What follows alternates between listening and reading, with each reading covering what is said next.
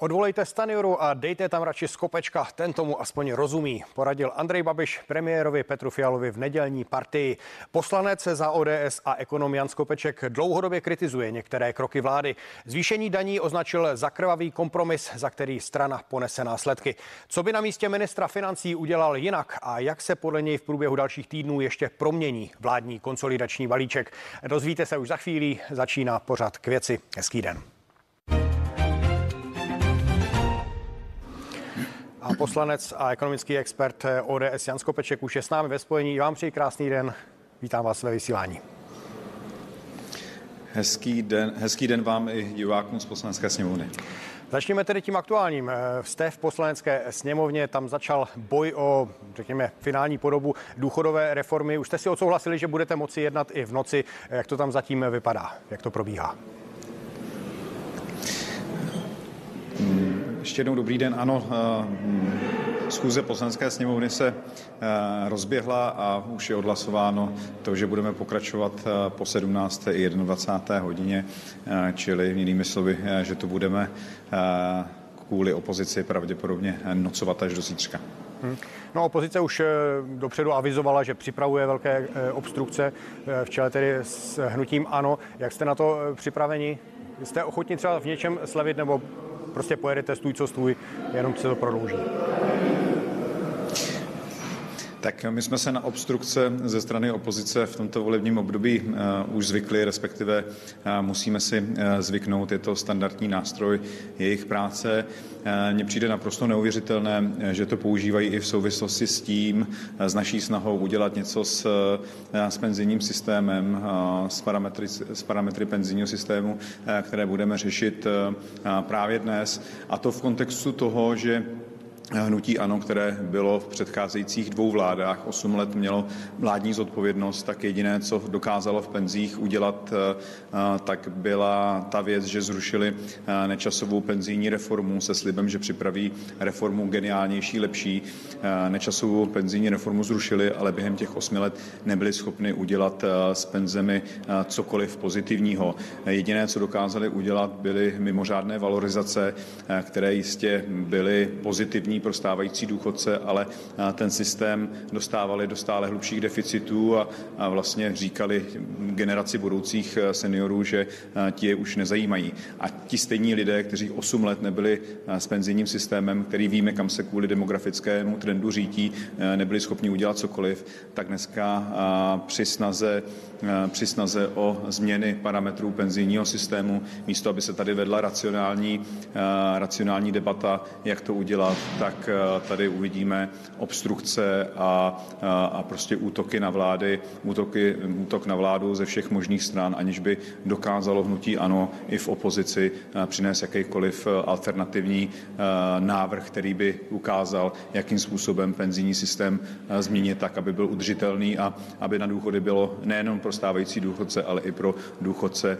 dnešní mladší generace. A to znamená, to přijde naprosto neuvěřitelné. Osm let neschopnosti s penzemi cokoliv dělat dělat a dneska tu ti sami chtějí dělat obstrukce vůči vládě, která se snaží za tu záchrannou brzdu eh, zatáhnout. Eh, nicméně eh, stejně je to podle kritiků spíše nastavení jiných parametrů než skutečná důchodová reforma. A jak sám říkáte, mělo by to být něco, co se trvá nebo přetrvá i tuhle vládu a měli by si to nechat třeba i další vlády. To asi v tuhle chvíli nehrozí, pokud opozice se takto tvrdě staví proti. Tak eh, já souhlasím, že dneska měníme parametry toho systému, že to není eh, systémová penzijní reforma, nicméně ani u změny parametrů prostě není schopno hnutí ano ani SPD přijít s něčím racionálním, svým vlastním návrhem, o kterém bychom se mohli bavit, jestli je lepší nebo horší než eh, návrh, který přinesla vláda. A to, co dneska připravujeme, je snahou o to, aby prostě deficity penzijního systému nepadaly do hlubokých desítek miliard korun, kde dneska bohužel jsou a pokud by se s tím nic nestalo, tak by se ty deficity jenom prohlubovaly a je zřejmé, že prostě na důchody pro dnešní mladší generaci by v budoucnu nebylo. Tudíž e, e, jako já myslím, že zodpovědný politik tady e, se dneska v poslanecké sněmovně bude snažit o to, aby nějaká změna valorizačního mechanismu prošla, aby se limitoval předčasný odchod lidí do penzí, protože všichni víme, že ten systém to prostě dostává do velmi záporných náborných čísel, což dneska může být jedno, protože si na to půjčíme, ale takto hospodařit dlouhodobě nelze a chceme-li zajistit alespoň nějaké důchody pro dnešní generaci mladších lidí, tak s tím dneska prostě něco udělat musíme.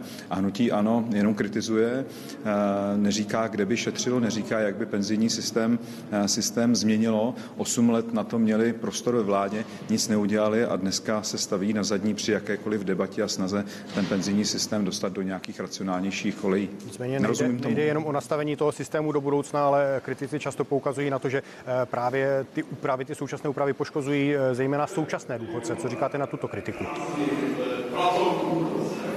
Uh, my jsme, my jsme snížili uh, uh, valorizaci. Je lež, kterou používá hnutí ANO, že bereme peníze důchodcům. Není to pravda, jak co se týče absolutní částky, kterou dneska důchodci pobírají, tak co se týče relativní výše důchodů vůči průměrné mzdě, tak za žádné vlády ani za hnutí ANO nebyl, nebyly ty důchody tak vysoké, čili penzisté nejsou na tom hůře než v předchozích vládách. Naopak jsou na tom, jsou na tom lépe. A to, že snižujeme valorizaci, to znamená, že ti eh, penzisty nedostanou přidáno eh, tolik, kolik ta původní valorizace nabízela, to je pravda, ale dostanou přidáno i tak, jenom o něco méně. A to o něco méně znamená, že prostě tam je racionální snaha eh, učinit ten systém dlouhodobě finančně udržitelnější. Pokud bychom se při takto vysoké inflaci, kterou Česká republika prožívá, pokud bychom nic neudělali, ten valorizační mechanismus nezměnili, tak by ten pád do hlubokých deficitů penzijního systému pokračoval dál a dál. A jak znovu říkám, jednou bychom narazili do zdi a narazili bychom velmi bolestivě. Myslím si, že je byť potřeba dělat nepopulární opatření včas, byť to nepřináší kladné politické body, byť bych si také přál, aby naši důchodci měli co nejvíce peněz, tak ale prostě můžeme rozdat jenom tolik, kolik tato ekonomika si může dovolit rozdat a kolik si může dovolit rozdat státní rozpočet. Říká poslanec za ODS a ekonom Jan Skopeček, který zůstává mým dnešním hostem v pořadu k věci.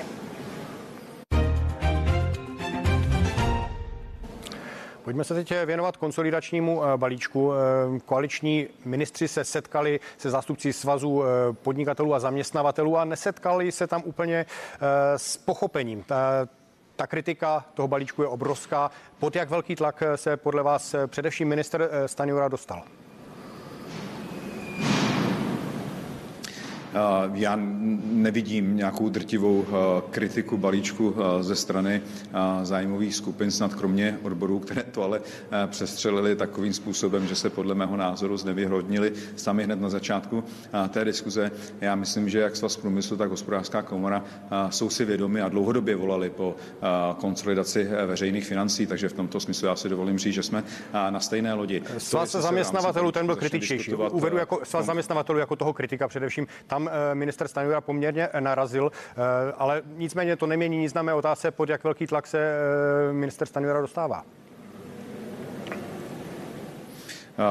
To je asi otázka eh, na něj, to, že ten konsolidační balíček je složitý, eh, politický kompromis, to, že eh, nebude sbírat kladné body u veřejnosti, to, že, to, že prostě přináší, přináší věci, kdy, které znamenají, že se lecdo bude muset uspořit, nebo že leckomu přijde méně peněz ze státního rozpočtu, nebo bude muset do toho státního rozpočtu více zaplatit. A to je jasné, ale já si myslím, že každý rozumný člověk v České republice, včetně včetně nejrůznějších svazů od hospodářské komory až po svaz průmyslu a obchodu, tak je, že všem je jasné, že s těmi veřejnými financemi je potřeba něco dělat. A rozumím tomu, že se rozpoutá diskuze o těch jednotlivých opatření, které komu vyhovuje více, které komu méně, ale já rozumím opozici, která do toho bude střílet, i kdyby ten balíček byl jakkoliv, jakkoliv jiný, jakkoliv geniální, ale myslím si, že jak komora, tak svaz průmyslu jsou si vědomi, že s veřejnými financemi je cokoliv dělat a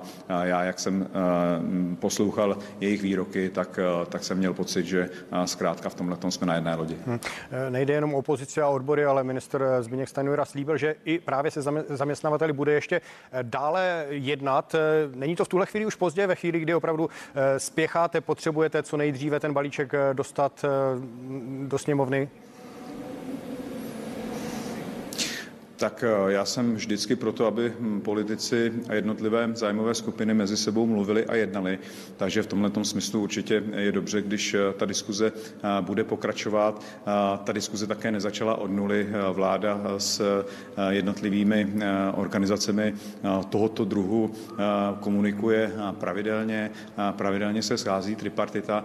Na straně druhé politika a legislativní proces má také svá pravidla a pokud bychom ten balíček neposlali eh, v legislativním znění, přepsaný do zákonu, do poslanecké sněmovny, tak i logika délky eh, legislativního procesu tady v poslanecké sněmovně, následně v Senátu, eh, by naznačovala, že ten konsolidační balíček bychom nestihli. My jsme v minulých letech, ukážu to na příkladu penzijní reformy, měli několik expertních skupin na penzijní reformu.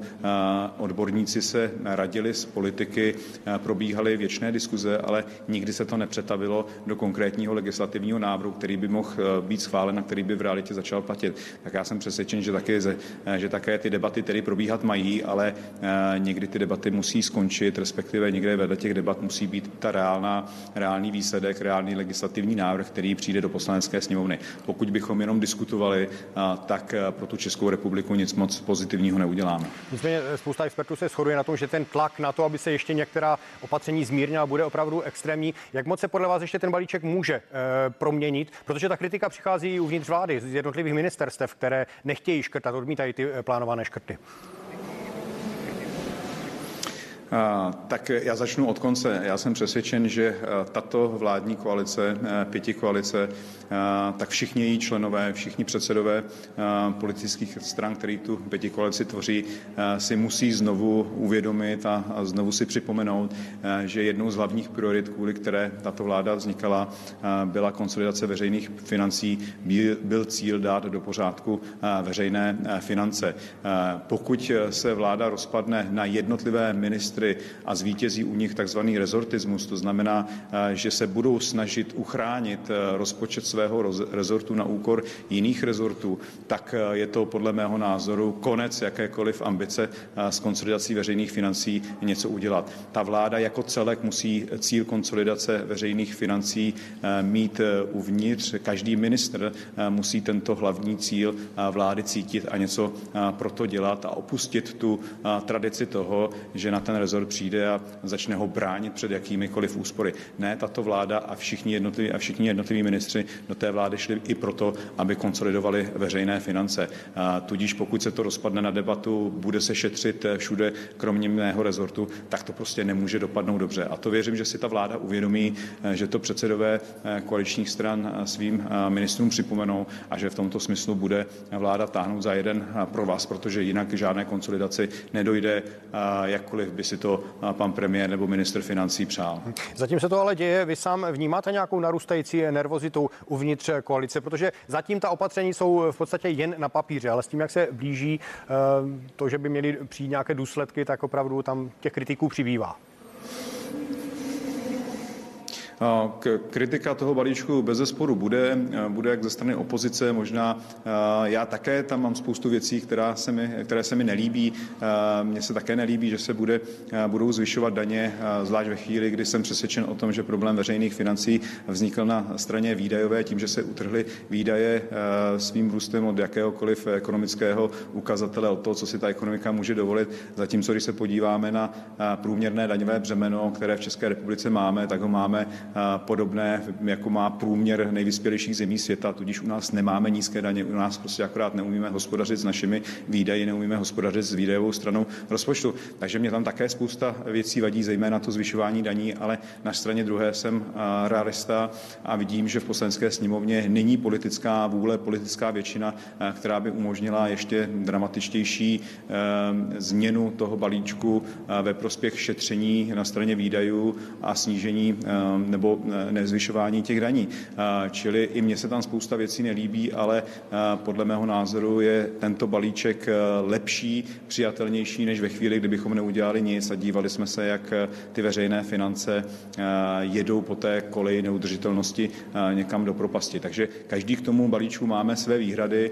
Já bych jenom si přál, aby ty výhrady, pokud možno, se řešily uvnitř vládní koalice a ta koalice poté vystupovala při obhajově toho balíčku jednotně, protože to je jediná šance, jak ten balíček veřejnosti smysluplně vysvětlit a jak alespoň část veřejnosti pro ten balíček získat, než když se budou jednotliví ministři nebo jednotlivé koaliční strany hádat o to či ono opatření. Já, si já bych vám do toho vstoupil, já jenom doplním. V tom konsolidačním balíčku má být co nejméně. Dobře, já jenom doplním, že vy sám jste to zvyšování daní označil za krvavý kompromis, na který ta eh, strana doplatí. Ale eh, co vy byste jako minister financí, kdybyste byl, udělal jinak ve chvíli, kdy mandatorní eh, výdaje rostou a prostě tlačí ten, ten deficit státního, schodek státního rozpočtu nahoru. Co se vlastně dá udělat jinak, než zvýšit daně?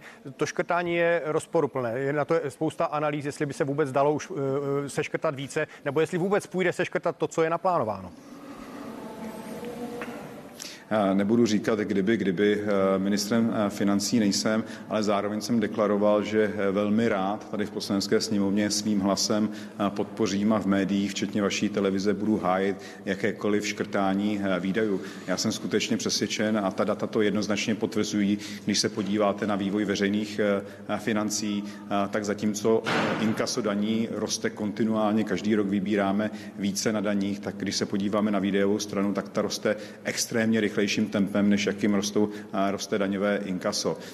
Ze všech mezinárodních srovnání vidíme, že skutečně naše daně nejsou oproti, oproti průměru nejvyspělejších zemí nižší. Čili podle mého názoru i v kontextu toho, že žijeme v době, kdy očekáváme, jestli spadneme nebo nespadneme do mírné recese, stagnace a tak dále, tak považuji jakékoliv zvyšování, zvyšování daní za velmi nebezpečné. Ale znovu říkám, já jsem přesvědčen, že přestože tam tento problém v, těch, v tom zvyšování daní vidím, tak přesto si myslím, že je zodpovědností nás všech v poslanecké sněmovně se zhodnout a prohlasovat tady alespoň nějaký konsolidační balíček, který sníží strukturální deficit našeho rozpočtu, který, se, který je každoročně větší než 200 miliard, 200 miliard korun. Jestli se nám podaří pro příští rok ušetřit 90 miliard korun, což má za ambici ten balíček, který sem do poslanecké sněmovny přijde, rok druhý více jak 100 miliard korun, tak si myslím, že to je výrazný příspěvek ke konsolidaci veřejných financí. Ten balíček určitě ty veřejné finance neuzdraví, ten strukturální deficit je výrazně vyšší, ale po mnoha letech, po mnoha letech, po více jak osmi letech je to první vážný pokus, jak s veřejnými financemi něco pozitivního udělat. Předchozí vládní reprezentace s nutím ano, které tady budou nocovat a obstruovat v poslanecké sněmovně jakýkoliv pokus s veřejnými financemi něco udělat, tak nebyli schopni během toho těch osmi let udělat udělat cokoliv pozitivního. Žili pouze z podstaty. Ano, mě to nedá, já se na to musím zeptat. Eh, říkáte, že nejste minister, nicméně třeba podle šéfa hnutí ano. Andrej Babiše byste jim měl být, protože tomu na rozdíl od pana Stanjury rozumíte. Eh, stejně tak ekonomka Ilona Švihlíková říkala v našem, v našem pořadu 360, eh, že by se Stanjura měl, cituji, vrátit k drátům, protože ekonomii nerozumí. Tak jak podle vás minister Zbigněk Stanjura zvládá tu svou pozici, protože ta kritika na jeho činnost je opravdu velká? uh, tak eh, ministr eh, financí je v těžké eh, roli, prostě převzal tu zodpovědnost v době, kdy ty veřejné finance jsou po covidu naprosto zestruované. Ani před tím covidem nebyly v pořádku, i před tím covidem jsme měli strukturální potíže. A po tom covidu se kvalita veřejných financí propadla o mnoho pater dolů, takže jakýkoliv minister financí by to měl velmi složité. A tady chci být spravedlivý a znovu říkám, že to není jenom o ministru financí ten nedokáže, pokud to nevezme za své celá vláda a každý ministr, že je potřeba šetřit a že je potřeba konsolidovat veřejné finance, tak sám minister financí to prostě nemůže zvládnout, ať už by, ať už by byl jakýkoliv. Já na ty věty pana předsedy hnutí ano nijak nenaskakuju, nenaskakoval jsem na ně po nedělní partii, přestože jsem měl spoustu dotazů ze strany novinářů. Já prostě jsem v pozici místo předsedy poslanecké sněmovny, snažím se tu práci dělat co nej nejlépe mohu. Jsem ekonom, takže z logiky věci se těm ekonomickým tématům eh, vyjadřuji a vyjadřovat eh, budu. Eh, možná bych lecos udělal jako ministr financí jinak, nicméně přeju si, aby stávající vláda, včetně ministra financí, uspěla ten konsolidační balíček dotáhla do konce, abychom mohli v úvozovkách i našim voličům, ale všem občanům České republiky ukázat, že to je vláda, která po dlouhých osmi letech něco s veřejnými financemi začala dělat. A to nikoliv jenom proto, aby byla úspěšná tato vláda nebo jakákoliv politická strana, která koalici tvoří, ale protože to prostě potřebuje pro Česká republika. Česká republika nebude úspěšnou, rozvíjící se moderní blahobytnou zemí, pokud nebude mít v pořádku veřejné finance. Ano, zastáváte se Zbigníka eh, Staňury jako spolustraníka, ale eh, stejně se zeptám ještě jednou na to, jak to podle vás zvládá, protože spousta kritiků říká, že prostě ta jeho čísla, že to jsou náhodná house numera, která vůbec nesedí. A trochu zapravdu mu dává i to, že vlastně ten plánovaný eh, schodek rozpočtu na letošní rok má být 295 miliard a už teď v květnu jsme vlastně těsně pod jeho stropem, čili ty odhady jsou v tuhle chvíli dost mimo. A očima lajka. Uh, uh státní rozpočet se, státní rozpočet se vyvíjí opravdu jinak, než eh, ministerstvo financí eh, plánovalo. V tomto smyslu je pro mě důležité, aby eh, ministerstvo financí, a zase to opakují celá vláda, všichni další ministři, přišli vedle konsolidačního balíčku, který míří až na ty následující roky s úsporami už pro tento letošní rok, protože chceme-li dodržet schválený deficit 295 miliard, nebo se alespoň k němu přiblížit, tak jsem přesvědčen, že bez poměrně výrazných úspor to nepůjde a znovu budou mít podporu, moji podporu bude mít každý ministr a celá vláda ve chvíli, kdy už pro letošní rok zač- budou hledat úspory, protože bez nich toho 295 miliardového schodku nedosáhneme a i tak je ten 295 miliardový schodek pro mě ano. Číslo Čili, čili vzniká, složitě, na ministerstvu financí vzniká jakýsi další na to, e, úsporný balíček. Na ministerstvu financí vzniká jakýsi další úsporný balíček ještě pro tento rok. Jak by měl být velký? Kolik, kolik potřebujete v tuhle chvíli uspořit, abyste se nějakým způsobem udrželi v, té, eh, v tom plánovaném schodku? Tak eh, je potřeba připomenout, že eh, druhá polovina rozpočtového roku je, co se týče plnění státního rozpočtu, lepší polovinou roku než ta polovina první. To je dáno tím, jak se platí nejrůznější zálohy a, daně v České, v České republice. Takže v tomto smyslu očekávám zlepšený vývoj oproti tomu prvnímu pololetí. Na straně druhé to první pololetí se vyvíjí tak nedobře, že je zřejmé, že nelze spolehat jenom na ten, na ten pozitivní vývoj v druhé polovině roku a že je potřeba už sáhnout do rozpočtu pro letošní rok. Já jsem přesvědčen, že v řádu desítek miliard korun prostě úspory na letošní rok musí přijít, pokud chceme chceme eh, se tomu 295 miliardovému schválenému schodku přiblížit. Říká poslanec a ekonomický expert za ODS Jan Skopeček, který byl mým dnešním hostem v pořadu k věci. Díky moc, že jste si udělal čas a budu se těšit na shledanou příště. Děkuji za pozvání, krásný den. A z dnešního pořadu k věci je to už vše. I vám díky za pozornost. Určitě se dívejte dále na CNN Prima News. Já vám přeji krásný den.